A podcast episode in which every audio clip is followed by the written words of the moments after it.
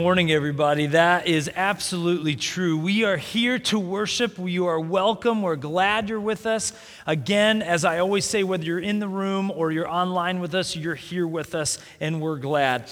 And so, yes, it is quick. You're like, whoa, it's weird. You're up there already, right? And I just threw you guys off. You're like, what is going on today? Well, today we're going to continue our series that we've been in called The Table. Uh, we're still in that, and we've been talking about a lot of different things in the table, right? We've talked about how God invites every one of us to the table through a relationship with Jesus. And when you accept that, if you accept that invitation, and it has to be accepted because it's an invitation to be accepted, if you accept that invitation, God wants you to do certain things and to be certain things, right? He wants you to be in community. He wants you to be in prayer. He wants you to be in His word, word, word, word, and God's word in the Bible.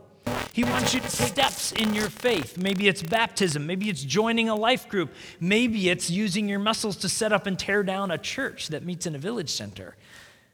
There could be a lot of things that God wants you to do. There's a lot of things that God wants us to do, and last week we talked about one of the most important things, and that is generosity, giving of our resources and our time back to God and to other people. And so today, though, we're talking about a really, really important aspect of being a follower of Christ, because this is everything about this topic is focused on God Himself. Today, we talk about worship. We talk about worship.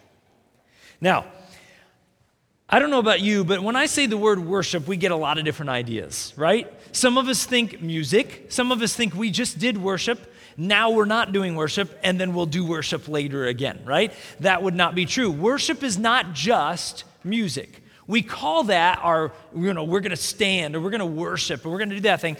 But what I did this last week is I Googled worship. What do you do when you're just kind of curious about something? You Google it. I don't know about you, but I Google it, right? And so I Googled the word worship, and I want to show you a screenshot of what I ended up with, okay? This is actually what I ended up with. This is what my screen looked like. If you look at that, almost every picture in there, every image, when I t- Googled worship, has people gathered together singing songs with their hands up, right? There you go. That's what you see as worship. Now, the question I have for you today is this. Is that worship? Is it worship? Well, the answer is yes and no. The answer is yes and no. It is a form of worship. Absolutely. So it is yes in terms of this is one aspect of worship. This is one way that we worship God is by singing songs and singing praises and, and honoring God, honoring Jesus by what we're singing and what we're doing, right? And we do that together. That's why you gathered here together today. We are worshiping corporately. But the answer is also no, because it is not the definition of worship. It is not the only way to worship. It is one way to worship. It is not the only way. We worship in all kinds of ways, and we're going to get into that. And so here's the question that I have for you today. What is worship, and how should we worship? What is worship, and how should we worship? I want to answer those two questions today, and so we're going to jump right into the story out of God's Word in the Bible. If you like to follow along on your own, uh, we're going to be in John chapter four. John chapter four, so go ahead and turn there, uh, get there on your phone or whatever it is. John chapter four is where we're going to be uh, for our story today. So let me just set up the context. So Jesus is traveling through the region of Samaria. And he gets to this water well on top of this big hill, okay? And he specifically goes to this water well because he knows that there's a woman that's going to be coming to that water well at that time of the day, right in the middle of the day, about lunchtime. And so Jesus is there all by himself. The disciples are in the village. They are buying food. And so Jesus is by himself, and then this woman, as Jesus already knew, comes to get water from the well. And so Jesus strikes up a conversation with her. And the conversation gets better and better and deeper and deeper and deeper. And, and, the, and the conversation kind of progresses to the point where the woman begins to realize this is no mere man. This guy knows everything about life, about my life. And it's at that point in the conversation that Jesus brings up the fact that she is living in sin. Jesus confronts her. Jesus calls out the fact that she is living contrary to how God would want her to live her life. And like most of us do, like many of us do, like I tend to do, when somebody calls out my faults, I either do one of two things. I get defensive, right? I'm like, well, wait, hold on. I have excuses, right? Or I try to deflect the situation and turn the focus away from me. Anybody else do this? When somebody calls out my weaknesses, something that I'm not good in, I either get defensive or I point them in a different direction. I try to try to dissuade them from focusing on me. Well, this woman, she feels embarrassed and ashamed, and so in the midst of this conversation, she is going to bring up a controversial issue in order to derail Jesus and take his focus off of her life. Oh, she doesn't know who she's messing with. But that's what she does. So that's where we're going to pick up the conversation. Jesus has just called out her lifestyle, her sin, and she is going to try to derail Jesus with this controversial issue. John chapter four, starting with verse nineteen. "Sir," the woman said, "you must be a prophet. So tell me, why is it that you Jews," that would be Jesus, "insist that Jerusalem is the only place of worship, while we Samaritans," that would be the woman, "claim it is here at Mount Gerizim, where our ancestors worshiped?" So, so understand what she is doing right now. She is trying to deflect, right? And notice that at the very beginning, she butters Jesus up. Did you notice that? She says, "Wow, you must be a prophet." Have you ever had your children come to you and be like, "Mom, that dinner was the best one I've ever had. Thank you for making it and spending hours doing that." What are you waiting for? You're waiting for the other shoe to drop, right? They want to go play with friends. They want to buy a Nintendo Switch. They want something, and therefore they're giving you a compliment. They're buttering you up. That's exactly what she's doing. She's buttering Jesus up. "You must be a prophet. You're amazing. By the way, I have a question for you," right? And then she derails, she tries to derail Jesus with this question about worship, about whether or not they should worship in Jerusalem or whether or not they should worship on Mount Gerizim. And so Jesus takes this opportunity to offer a very important and very powerful response. And so I want to focus on Jesus' response today. Listen to how he responds to the woman. Jesus replied, "Believe me, dear woman, the time is coming when it will no longer matter whether you worship the Father on this mountain or in Jerusalem." In other words, Jesus is saying, it doesn't matter either way. It doesn't matter whether you worship in Jerusalem or on Mount Gerizim. It actually doesn't matter. Neither one matters. That's what he's saying. Now listen to what he says next. "You Samaritans know very little about the one you worship, while we Jews know all about him. For salvation comes through the Jews." But listen to what he says here. This is really important. This is kind of the key to this whole deal. "But the time is coming. Indeed, it's here now." He's speaking about himself. He's saying, "I'm right in front of you. I'm changing everything. Indeed, it's here now when true worshipers will worship the Father, will worship God in spirit and in truth. The Father is looking for those who will worship him that way. For God is spirit, so those who worship him must worship in spirit and in truth." So what I want to do today, just for a little while, is I want to talk about worship. I want to talk about this response that Jesus gives. And there's a phrase that he mentions twice in there. I don't know if you noticed it, but he says, if we are followers of Jesus, if we are followers of Christ, we must. He didn't say you might or maybe you should. He said we must worship in spirit and in truth. We have to worship in spirit and in truth. So the question I have for you is, well, what is that talking about? What does that mean? Well, essentially, Jesus is trying to describe God with that statement, with that phrase. He's describing who God is. So let's take the first part of that phrase. God, or Jesus says, God is spirit.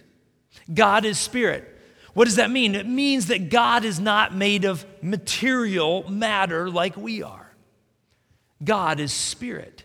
God is all-consuming. God is all-knowing. God is love. God is truth. God is omnipresent. God is omniscient. He is everywhere at all times, in all places. God is not something that you or I can fully understand or comprehend or describe. God is spirit. But what is Jesus really saying when he says God is spirit? What he's saying is, if you want to worship God, it's going to have to be more than just showing up physically.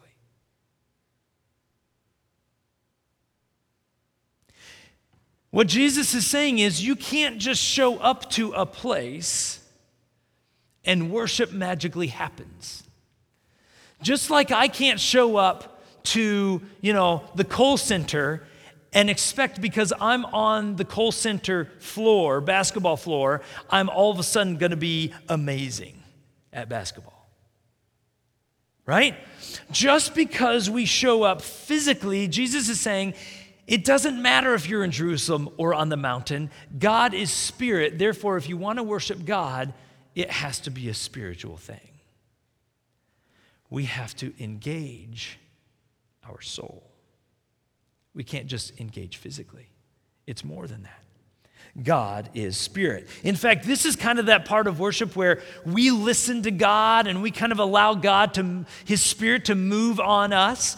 Maybe you got, some of you have seen some of these things. Sometimes people who worship in the spirit, they get a bad rap, right? Because maybe they're the ones doing this. Yeah! Right? And some of you are like, crazy, right? Some of you look at those kind of people and you're like, they're nuts. I'm glad I don't worship like that. Right? The people that are running up and down the aisles and their their hands are out and they're jumping and they're dancing and they're, man, they're worshiping in the spirit. Maybe or maybe not, because it's a soul thing. Is it possible for me to have my hands out and up and not be worshiping? Sure it is. Is it possibly evidence that I am worshiping? Sure, it could be. What Jesus is saying is the physical doesn't matter as much as the spiritual. What matters is your soul. Is your soul engaged? Otherwise, this is just show. Right? So spiritual worship, worshiping in God's spirit, is more in the moment. It's where we hear from God. It's where we're communicating both ways with God. We're both talking to God. We're listening to God. We're singing. We're worshiping God in the moment. But then Jesus says we must worship God in spirit and in what? What did it say? In truth. So what is Jesus saying when he says we need to worship in truth? Oh my. Well, this is what Jesus is really saying. Is Jesus is saying we can't worship God unless we worship God. Now, some of you say, think I just repeated myself. Let me repeat myself again. What Jesus is saying is you can't worship God unless you worship God. What do I mean by that? What I mean is a lot of people worship the wrong God. A lot of people worship a God that they've created in their own mind. A lot of people worship a version of God that is not this God that is described in God's word. A lot of people don't like what it says about God in here and what he does, and so therefore they create a version of God that is safer than this God. They create a version of God that they like better than this God. They create a version of God that is culturally and politically acceptable in our current day kind of God. They create a God who votes politically like they do. Now you see what Jesus is saying when he says worship in spirit and in truth. Jesus is saying worship the true God of the universe, the one true God of the Bible. Otherwise, it's not really worship. Now, here's the thing. You and I, we tend to have our leanings in worship, right? Some of us here are more spirit-led worship, right? We're the ones that we want to come in and we just go with the flow. And when the music starts, we're just like, oh yeah, let's go. Bring it on, right? And we're in the spirit-led worship, and we're listening to God, and we're in the moment, and we don't have to plan anything. We don't have to worry about anything. We're just in the spirit-led worship. Sometimes the, the danger, I'm not saying this is true of all spirit-led worship, but I'm saying sometimes the danger of spirit-led worship is lawlessness. We discard God's law because we focus so heavily on God's love. Does God love you? Absolutely. There's nothing you can do to make God love you more or less than he does, because he loves you perfectly right now. He always has. But sometimes we focus too heavily on God's love, and we say, God will love us no matter what we do, so let's do whatever we want to do. Right? How many of you would say that to your kids? You guys do whatever you want to do because I love you no matter what. So just do whatever you want. How many of you use that strategy in parenting? How's it going for you if you do? Probably not well, right? And we shouldn't treat God the same way, right? Now, here's the other side of the coin. Some of us, we are worshipers in truth. We are grounded on God's word. Right? We worship the one true God of the Bible, and we find our worth and our salvation by living very faithfully, and we never mess up, and we look right, we act right, we talk right, we never, ever sin. And so our salvation comes in our goodness. That's called legalism. And a lot of people like to worship legalistically. Can I tell you that neither one of those extremes are right? Because what is Jesus really saying when he says worship in spirit and in truth? Can I tell you what he's really saying? He's actually exhibiting the fact that how I just preached on that phrase is wrong. In fact, I preached on it in that way on purpose to demonstrate how wrong it is. What Jesus doesn't want us to do is he doesn't want us to worship in one way or the other. I just kind of gave you that phrase as if you can break that phrase apart, but Jesus says you can't. In fact, I read it out of the New Living Translation, which is probably not the best translation for this particular conversation. The best translation in the Bible for this particular part of the conversation is the English Standard Version. The King James Version even gets it wrong on this one. Seriously. The English Standard Version says that Jesus said we must worship in spirit and truth. It just says spirit and truth, straight up, just like that. It's not a division phrase. It goes together. It's a preposition that has to be connected. If we want to truly worship God, spirit has to be involved. Truth has to be involved, but not on opposite sides. They have to be on top of each other. They have to line up. Let me kind of prove this to you. And by the way, worship, spirit, and truth doesn't just happen in a worship service. You realize this, right? Can you worship God in spirit and in truth at your workplace? The answer is yes. You can. In fact, you should. I'm not saying like you put on the music and you crank it up in the office and you're like, woo, there's joy in the house of the Lord today. you're going to scare people away from God fast, right? I'm not saying that, but how you work, what you say to people at work, how you think about people at work is a form of worship. How you treat your spouse is a form of worship. How you think about and how you talk to your children is a form of worship.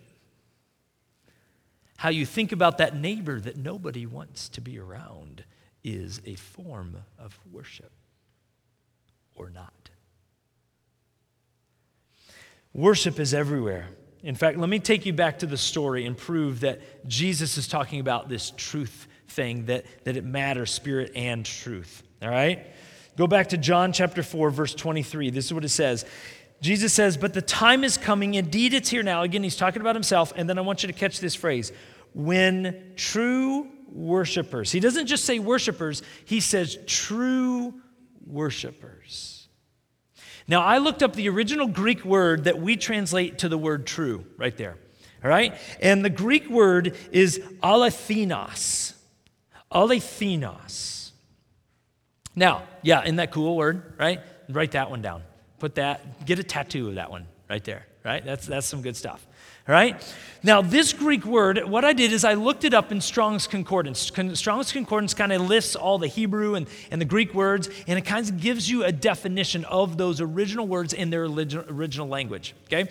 And so I looked it up, and I wanted to just kind of share my version with you, but instead, I felt like I should just read exactly from the concordance, exactly what it says about this word that we translate to mean the word true worshipers. Listen to what it says. I think you'll catch what I mean.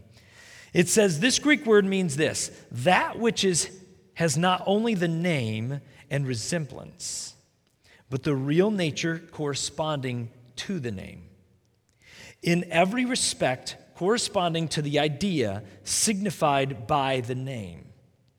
Real, true, genuine. It is opposite to what is fictitious, counterfeit, imaginary, simulated, or pretended.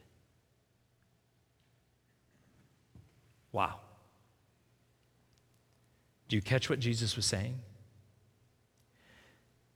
Jesus uses this word. This is the word that describes what Jesus said in that moment. And what Jesus is saying is, if you don't worship every day, not just on Sunday, but every day in spirit and truth, it's counterfeit, it's false, it's pretend.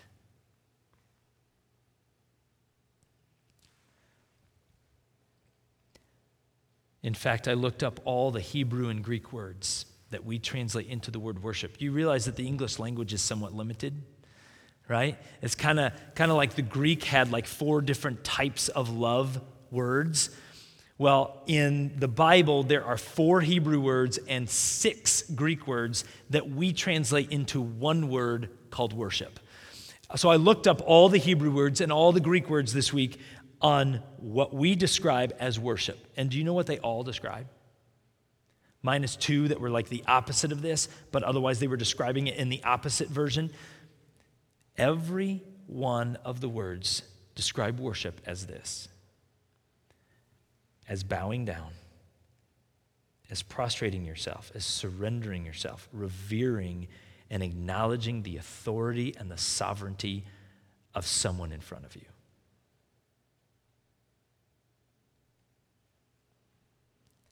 Worship very simply is this. It's you acknowledging that God is higher, better, sovereign, and is your authority over every aspect of your life. That God is the authority over your physical body. That God is the authority over your emotional state. That God is the authority over your attitude on a daily basis. Oh man, some of us need that one. I do, right? God is the authority over your sexuality. God is your authority over your decisions. God is your authority over your family, over your spouse, over your children, over your decisions, over your career, over your job, over how you drive, over the person when they cut you off and what you respond and how you do that. God is your authority. He is sovereign. In fact, let me ask you this. When somebody comes at you like this, what do you know is about to happen? They are coming to fight, they're coming to, they're coming to hurt, they're coming to do damage. Right? But let me ask you this, when somebody comes at you like this, is that different? What are they coming at you? They're coming in surrender. Maybe they're coming for a hug. They're certainly not coming to fight. This is why when we sing in a worship setting, and sometimes when I'm having my personal devotions, I will just stick my hands out and up like this. I, I do it a lot. I'm sure you guys see that because I sit on the front row, right? I do this a lot, and the reason I do this is because I need to physically remind myself that this is what I need to be doing internally. Jesus, I'm yours. You're sovereign. You're over me. You're higher than me. And so here's what we're going to do. The reason I came up early is because we're going to spend the rest of our time together just worshiping. But keep in mind that worship is not just singing. Worship is not just a worship service. Worship is all about aligning your heart, your mind, your soul with Almighty God and allowing yourself to be surrendered to Him. It is very possible to sit in a worship service and not worship, because it doesn't matter if you worship in Jerusalem or in Mount Gerizim or in the Village Center in Wanakee. What matters is that you're here to worship God in spirit and in truth, and they're linked. So as we sing, as we hear scripture being read over the next several minutes, we're going to spend some time. We're not going to rush through this. We're going to spend some real time just worshiping God. So I want to encourage you, don't be embarrassed about people around you, because it's not about them. This is about you being lined up with God, surrendering. So you might need to put your hands out. You might need to raise your hand. You might need to stand there quietly. Don't worry about raising your hands if everybody else is. Don't worry about raising your hand if nobody else is. That's not the point. The point is lining yourself up with God. So the question I have for you is this. How are you approaching God? Are you approaching God like this? Or are you approaching God like this? Which one will you do right now in these moments? Will you surrender? Or will you fight? God asks for this in spirit and in truth. Let's pray.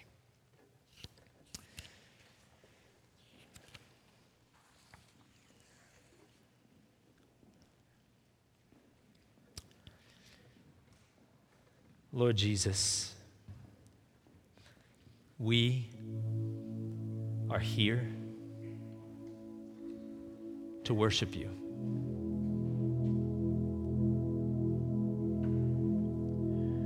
We're not here to put on a show. We're not here because it's Sunday and we have to. We're not here because I felt guilty and I feel like if somebody didn't see me in church, they would think less of me. We're not here because we needed a, a pick-me-up.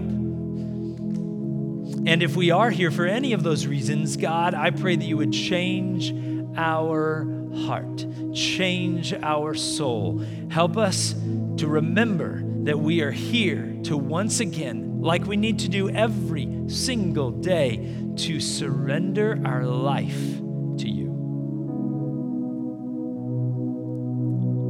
In these next few moments, as we sing, as we hear scripture, as the worship team leads us to your feet, may we bow. May we surrender. May we approach you with open hands, open arms, open hearts, open souls to receive you. Because the best worship we can give is to give ourselves. Help us to do that in these next few moments. We pray this in your name, Jesus. Amen. This morning, we're not